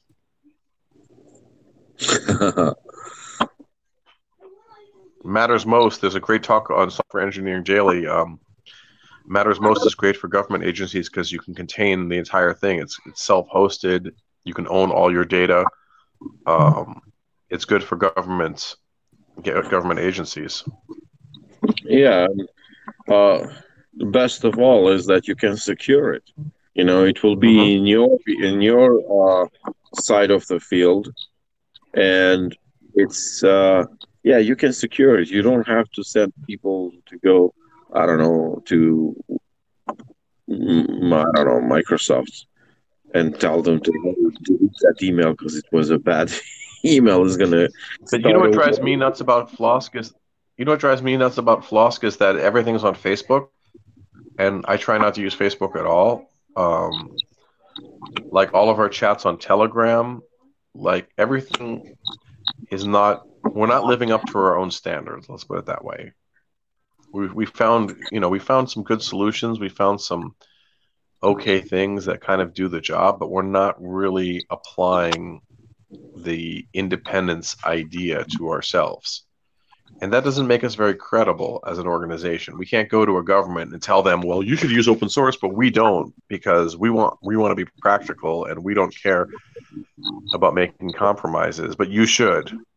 You know, it doesn't make sense. Yeah, I know that. I know. And uh, believe me, I resisted Facebook uh, a lot. Not as much as you, but I did.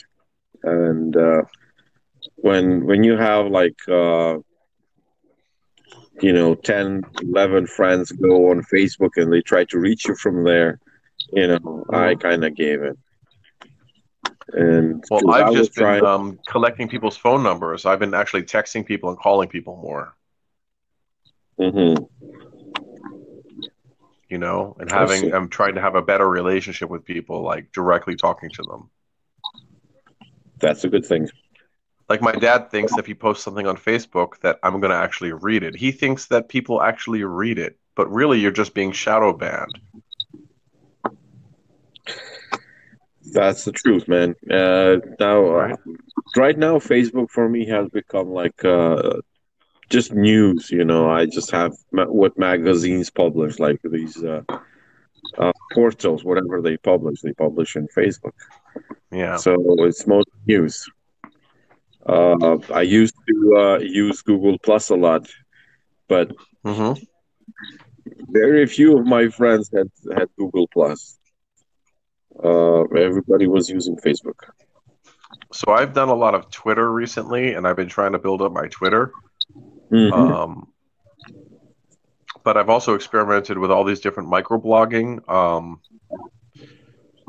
and I, I like what um, I like that uh, Red On. I mean, there's also this big fight with the Open Labs guys, but I like what they've been doing um, by using like microblogging or like the Fediverse. Um, you know, we should be promoting uh, the Fediverse, uh, the uh, whatever it's called, Mastodon. At least we should have a open first policy where it says we post the stuff into the open the open place first, and then we can make tools to post it then automatically to Facebook, let's say. You know? Yeah, there are tools like that. But I don't know any of those services that you just mentioned. Okay. Well, let's do a session on them. Uh, check out Mastodon. uh, check out uh, F-Droid. F-Droid has all these open source tools. There's different. Uh, there's the Fedi Fedi Lab or Fediverse tools, uh, the Federated Universe um, in F-Droid. Uh, you can Google. I can do a talk. Uh, we can do a talk sometime. I can prepare some notes, share some details.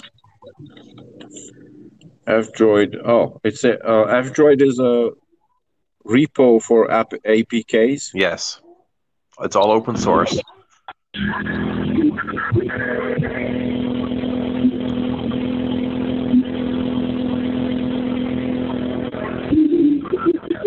Hey Harry, you gonna say anything? I thought it was. I can't hear You Say again. Can you hear me now? Yeah, you're very weak. Are you dialed in? Uh, yeah. What about now? Yeah, that's better.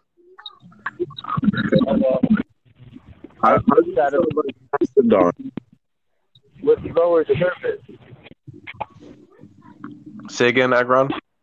How do you spell that Mastodon or Mastodon? What is it? Mastodon. M A S T A D O N. Mastodon. Like the like the big elephant, like the woolly mammoth.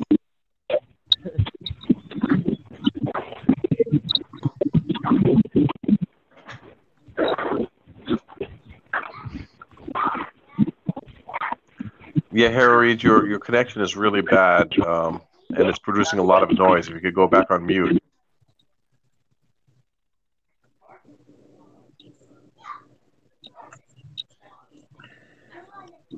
I hear some chihuahuas there. Um, my dog's not barking today, right now. Oh, so it must be some uh, communication uh, artif- artifacts. Yeah, I think there was some artifacts from from the line. Um, my dogs are quiet right now. Oh, okay. Um, I don't see this mastodon. There is a. Hold on, I'll post a link.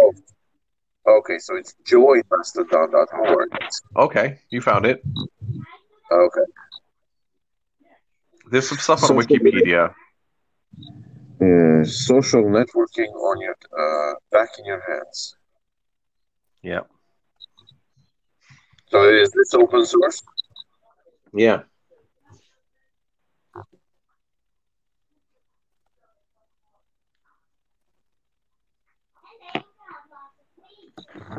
Nice. So that's definitely worth checking out. But really, as a friend of mine said, it's like putting up a signpost in the desert. Hmm. It's like you're going to post something, but no one's going to see it. But it's the same thing on Facebook. You post something on Facebook, and no one's going to see it anyway. You think someone's going to see it, but they're not. Yeah. I've been People listening to the Joe Rogan, Joe Rogan show. Have you heard that? Yeah, I, I watched uh, when what was this? Uh, uh, Jordan Peterson was his guest. Who? There was a professor from Canada called Jordan Peterson. He yeah, was, the Jordan Peterson interview. That was crazy. Yeah. Yeah, that's what I saw. That's I think that's the first time I, I saw uh, that guy that you mentioned. So basically, the the theory that they're proposing on the Joe Rogan show is that Facebook is designed to piss you off, Oh, and it's only going to show you things that will upset you, so that it'll keep you engaged. That the algorithm has des- been learning to maximize the profit, and they figured the maximizing the profit is to piss people off. oh, Like my mom loves dogs. My mom loves dogs, so they'll show pictures to her of dogs being tortured or mistreated, and it really upsets her. wow. Right? That's horrible. And that increases their engagement. Oh. Hmm.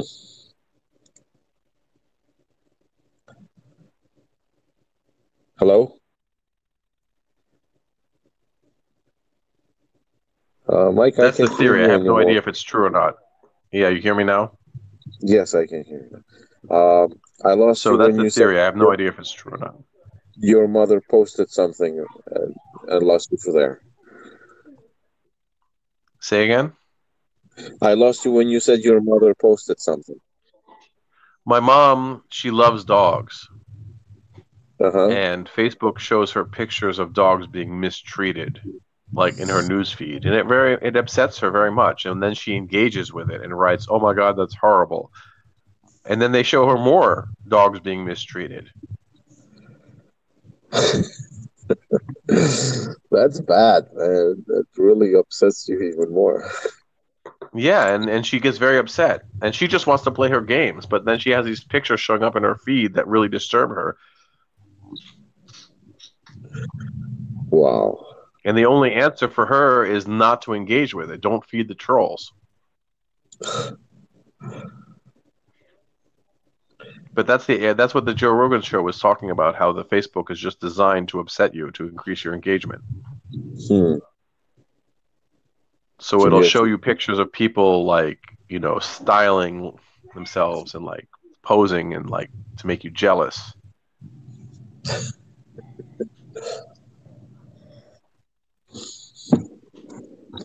That's not good at all.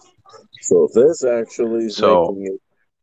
If somebody is is racist and he makes a, a bad comment about racism, hmm Facebook feed him more pictures so that he becomes even more upset and he uh, Exactly. um, Increases engagement and shows them more advertising and makes him even more racist.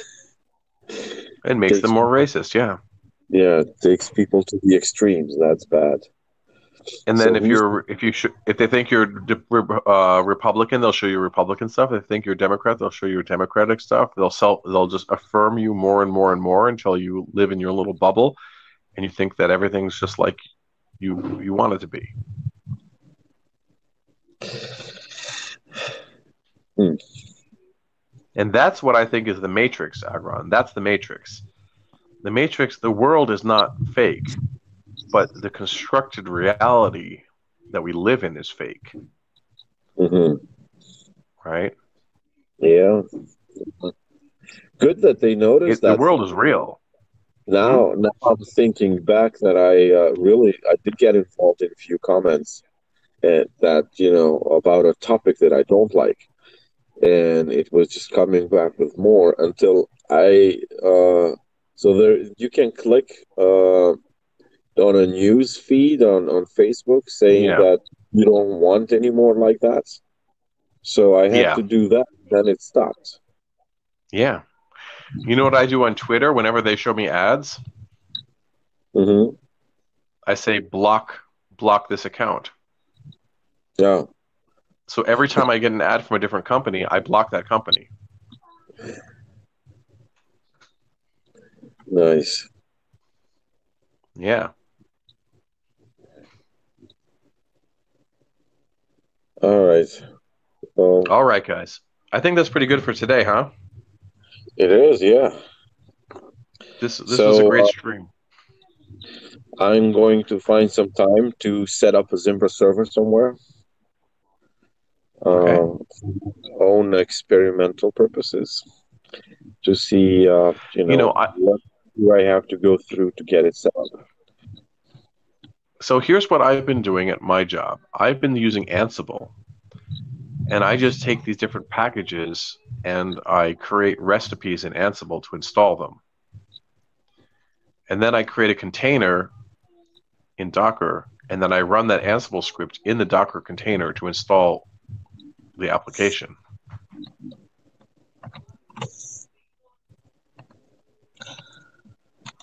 So I've been fantastic. automating.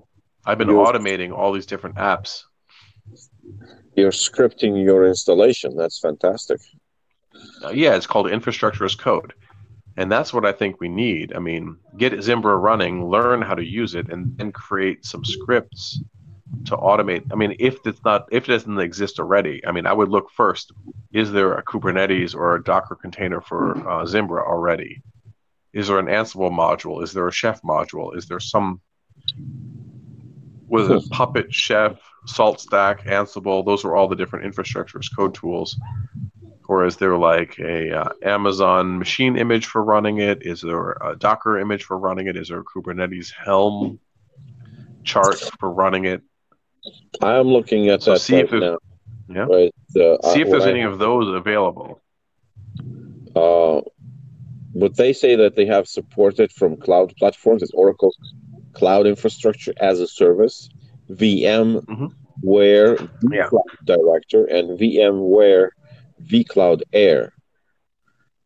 And then virtual Yeah. platform so on the hypers, uh, following hypervisors are supported: VMware vSphere, Uh-huh. ForceView 5, XenServer, 6.2, and KVM. Yeah. Mm, Can you get the images though? Yeah, I don't think so.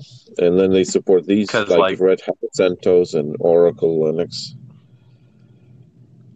Anyway, it's this whole thing to research it. Like, if they provide an image, if they say they provide this hypervisor, then like somewhere you're going to be able to download the image of the uh, VMware, of the VM, or you can download the container, and then you can unpack those containers and transform them to other forms. Okay. But really, you want the constructive method, which is start with a bare metal operating system and then step by step install all the pieces you need and configure all the pieces until you build up the whole system. Right? Okay. Yeah. I mean, I can also help with that. I can show you what I've been learning, and I'm I'm willing to donate some time. And um, you know, if it's not, I haven't even looked if it's available. On, I haven't even spent a minute on Zimbra, but Hmm. you know, if if it's available, I mean, if it's not been done already, and I would be surprised if it's not been done already. Like Ansible Galaxy, there's like a website you can look on Ansible Galaxy and look if there's any recipes already available, or like Chef cookbooks. You know, there's different recipe systems you can Google and, Mhm. and see. Okay. I will look into that. Yeah, and Okay, and uh, and then we can. Um, Yeah, I don't have experience with this with the uh, Docker and uh, Ansible. Uh, yeah, but I do. once But for the beginning, if you can just say step one is this, step two is this, you, you just document the steps. Mhm. And these are the configuration variables. These are the file systems that you need. These are the key files that you need. These are the passwords that you need. These are the parameters that you need to set up. Mhm. And you document all of that in some kind of document, and we can automate it. awesome. Right? Okay. Oh, um, Harry, I wanted to. I made um, sourdough pretzels from scratch.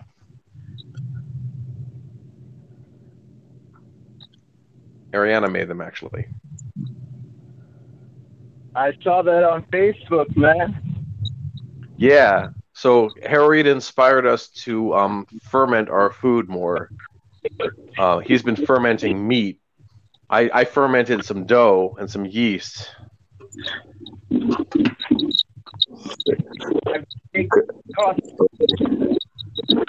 I can't hear you. Anything you're saying, Har- Har- Har- Harriet? Oh, that's bad. All right. Um, Now I hear you. I just put you on speaker. It's that big. Say again. I put you on speaker. Don't use speaker, man. All right, I'll put it on the ear. Yeah, put it on the ear because the speaker. Well, actually, I hear you right now very well. Yeah, I had you on the big Bluetooth speaker, so it was not clear. Oh, yeah. Don't do that.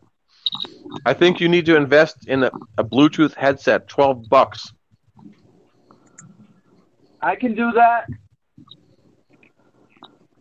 Send me your address, man. I haven't. You haven't sent me your address yet, and I'll send you some uh, Bluetooth headsets. All right, I got you. Also, um, I made some yogurt, Good. Some Kosovo style cough Costs with unpasteurized milk. good. Did you make some ayran too?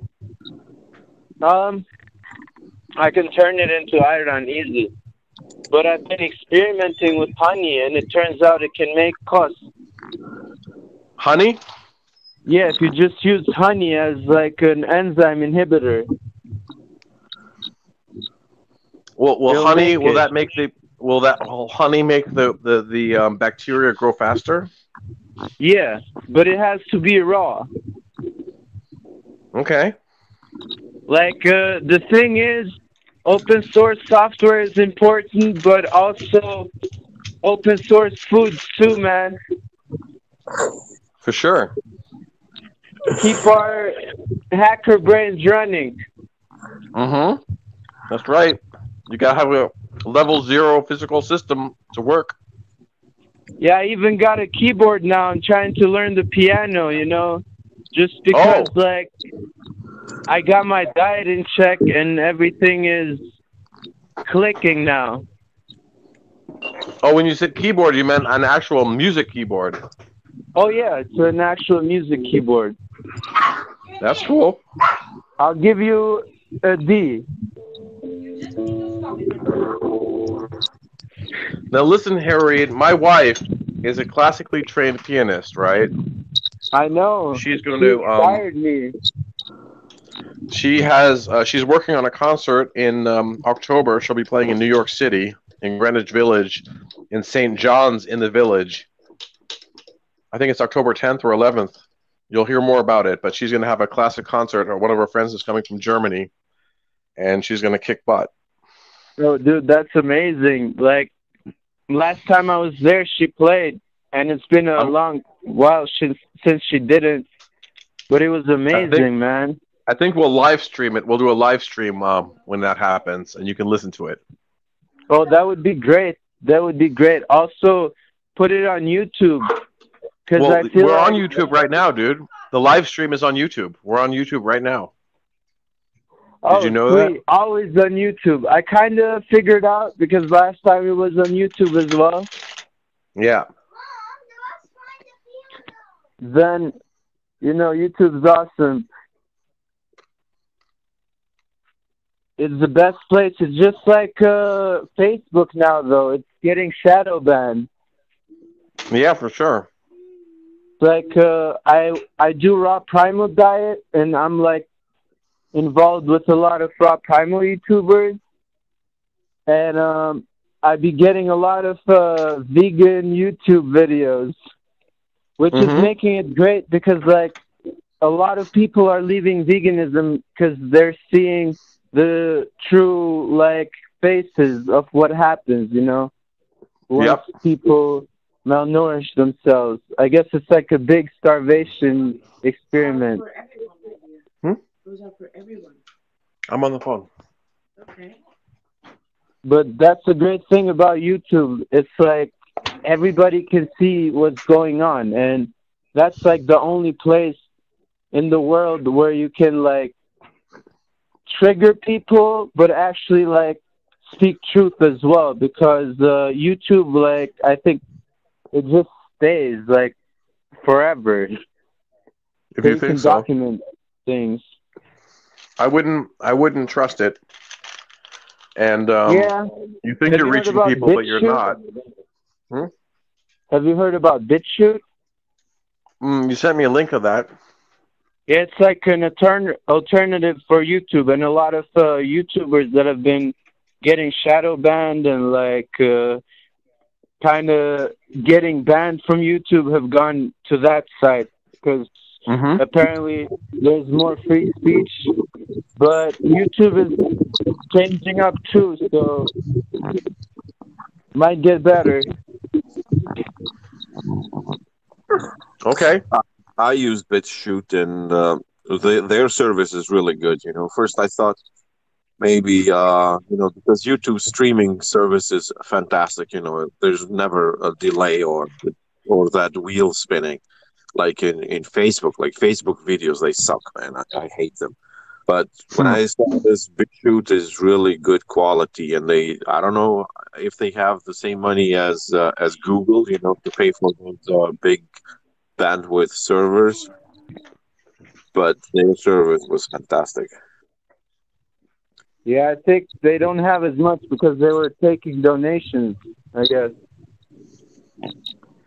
Mhm. to like last month.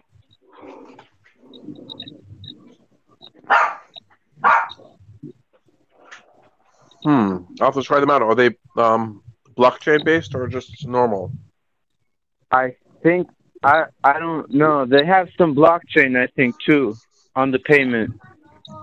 No, there's something called But- DTube, which is I think is a blockchain based um, video service. hmm I have to um, double check on that stuff. I I haven't looked into it in a long time. Okay, listen, Yeah, guys, I gotta get going here. All right, it was nice to hear this stream. It, it was great, actually. I learned a lot of stuff of what's going on back in Kosovo. And all over. Yeah, thank thank you, Besfort. You still on there, Besfort?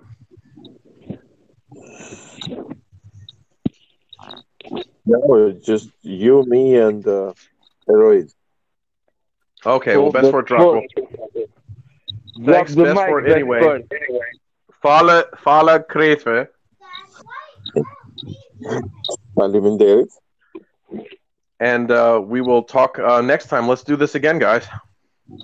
Let's do it again All right. All right. See you next time. Catch you in the next episode. on the next episode. All right. Bye bye, guys. Okay, bye bye. Bye bye. So, how about you?